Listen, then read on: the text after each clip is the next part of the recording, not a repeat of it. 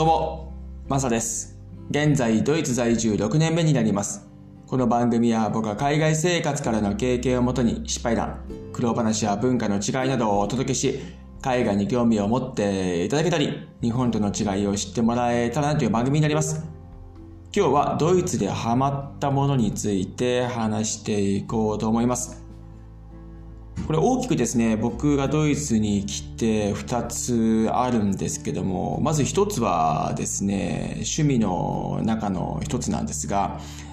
スケートボード。スケボーにですね、ハマったんですよね。日本で僕これやってなくて、ドイツに来てスケボーをね、やり始めたんですけども、そもそもですね、スノーボードを日本の時からですね、趣味としてやっていてですね、で、ドイツに来ても、スノーボードは毎シーズンね、行ってる部分があってですね、ただコロナの時はですね、キャンセルになったりとか、そもそもゲレンデがね、オープンしなかったりとかで、行けなかった時期があったんですけども、それが昨シーズンですね。ただ、今シーズンに関しては、今のところは、オープンしているので、す、すでにですね、年末年始のフランスの旅行でですね、シャモニー地区というですね、モンブランがある山なんですけども、そこでスノーボーを久々に高い雪山で滑ったというところでですね、本当1年半ぶりぐらいになるのかな。うん、すごくね、楽しかった。やっぱりね、高い雪山で滑るのってめちゃめちゃ楽しいですね。こう滑るのもそうなんですが、あの自然、景色、雪山の景色がね、すごいんですよ、上に上がった時の。壮大で、あれに何かすごくね、こうパワーをもらうというか、本当パワースポットだなというふうに思うわけなんですよね。で、そういうのを感じると、これもね、スノーボードの一つの醍醐味だと思うんですが、景色を見て気持ちよく滑るだけでも、本当楽しいんですよ。めちゃめちゃ楽しいんですよ。で、そのスノーボードをね、日本の時からやってるわけですけども、日本もね、すごく壮大な山々があってですね、長野県もそうですし、白馬とかもそうですよね。で、北海道のニセコとかね、すごく壮大な山々があるんですが、ただちょっとね、景色が違う部分ですね、また違った壮大さがあるんですよ。なので、そのスノーボードのあの景色とかですね、その、めちゃめちゃいい天気の中で滑る、あの状況はですね、非常にこう、魅力を感じるというか、やめられないようなことなんですけども、でそのシーズンが終わった後にですね、何かこう、スノーボードに対してもっとレベルアップしていきたいなっていうふうに思うんですよね。室内とか行けばですね、練習とかできるわけなんですけども、結構ね、通うと時間もそうですし、お金もかかったりとかね、しちゃうので、何かこう気軽に動きが似たようなことがあって練習できないのかなって思った時に、あ、スケボーいいんじゃない？みたいな感じで安易なね、ところもあったかもしれないですが、やってみようみたいな感じでですね、やり始めたんですよ。で、そうすると、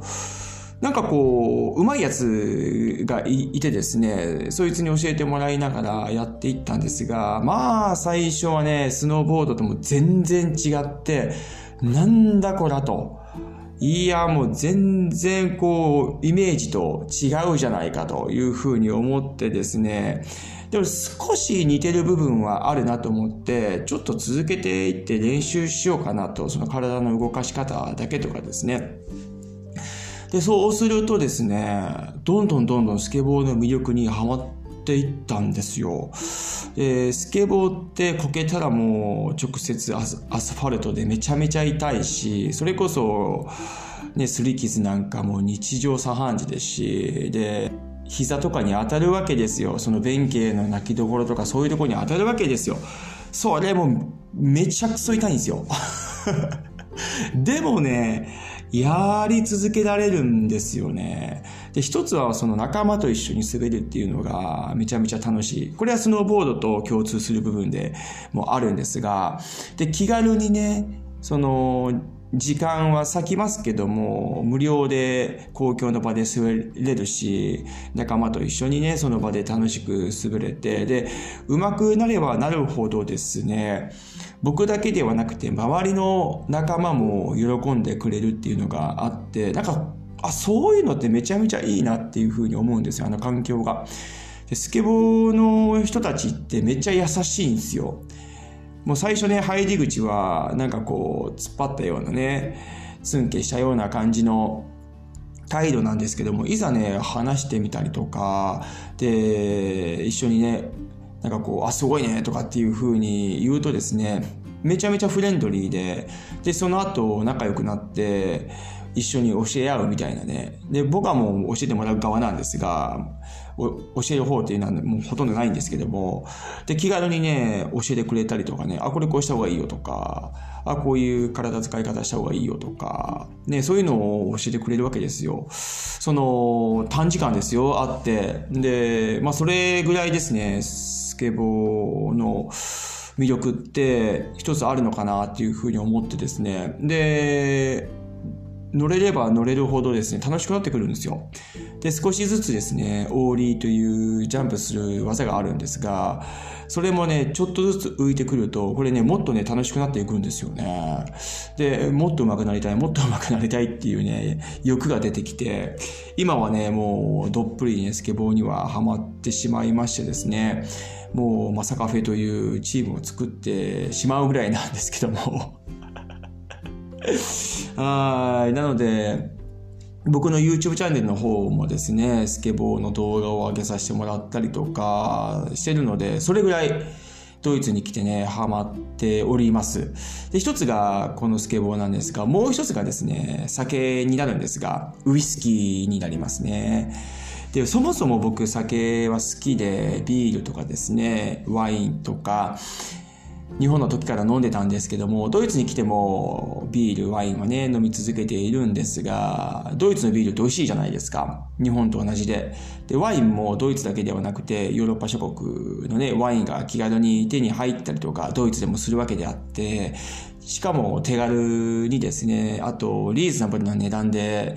手に入る環境というのはワイン好きの方々にはたまらないんじゃないかなっていうふうに思うんですがでそれはそれで僕もワインとビールはねこっちに来ても飲んでるわけなんですけどももう一つねハマったのがねウイスキーなんですよ。でそもそもウイスキー自体は日本でも飲んでましたよ。ハイボールとして。ハイボールとしてウイスキーは飲んでたんですがただストレートとかロックとかっていうのは飲んでなかったんですよ。なので、ハイボールのウイスキーなので、各ハイボールがもうほぼほぼとかだったんですけど、こっちに来てですね、ウイスキー好きの人と出会って、で、その人から話を聞いたりね、して、ストレートで飲むようになってから、めちゃめちゃハマっていったんですよね。で、こっちに来て知ったんですが、日本のウイスキーって世界四大ウイスキーの一つなんですよね。で、ウイスキーというともうスコッチ、アイリッシュがね、二大巨頭でドーンとありますけど、あとはですね、アメリカと日本らしいんですよね。なので、このウイスキー大国日本から来たわけじゃないですか。で、そうするとですね、このヨーロッパというかスコッチとアイリッシュのウイスキーをこう知りたいなっていうふうに気持ち的になっていったんですよね。で、山崎とか白州とか日本には有名なね、ウイスキーのブランドがありますけども、それもストレートでは飲んだことなくて、ハイボールだったんですよね。なんとももったいないなっていうふうに今は思うんですが、なので、こっちに来て、スコッチとかアイリッシュをストレートで飲むようになって、日本へね、一時帰国した時に山崎とか白州とか、あとイチローズモルトっていう日本の有名なウイスキーブランドがあるんですが、そういうものをね、日本に帰った時にストレートで飲んでね、こう違いを探るというか、あ、こうに、日本はこういう気質でこういう風な味わいなんだなとかっていう、その、なんていうんですかね、奥の深いようなとこって結構僕ハマりっぽい性格かもしれないですね ワインとかもそうじゃないですか。その土地とかね、歴史とかもありますし、その土地の天候とか、で、同じブドウ品種でも気候とかっていうのがね、違えばまた違う味わいになるっていう、そういう奥深さがある、そういう飲み物とかっていうのは、結構ハマりやすい性格ですね 日本酒はね、ちょっと僕は飲めないので、そういう日本酒も奥が深いとは思うんですが、日本酒はね、弱いんですよ。だもうダメなんですよ。すぐ寝ちゃうんですよね。なので、ドイツにね、来てハマったものというのは酒でウイスキー、そして趣味の一つになったスケボーというところでね、ハマっていってるんですけども、おそらくですね、日本をで出られて海外にね、住んでる方々も、その国々でね、何かハマったものってあるんじゃないかなっていうふうに思います。で、もう一つね、僕ね、今回ね、ハマりそうなものが一つありまして、それはね、ブランデーなんですよ。今までブランデーはほとんどね、飲んだことなかったんですが、今回の年末年始のね、フランス旅行で行ったブルゴーニュでブランデーを試飲したんですよ。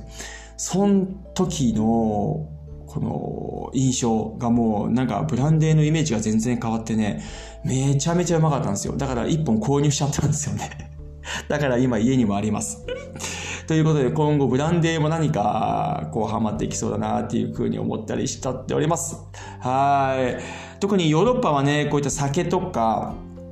っていうのはウイスキー、ワイン、そしてね、さっき言ったブランデーとかも有名なのがいっぱいあるので、そういう魅力というのはね、めちゃめちゃあります。で、もしヨーロッパにね、来られる方々がいましたらですね、そういったお酒とか、あとスキー、スノーボード、雪山とかですね、あとハイキングとか、自然がめちゃめちゃ多いので、うん、そういったものもね、ちょっと携わってみたらいかがでしょうかというところですね。はい。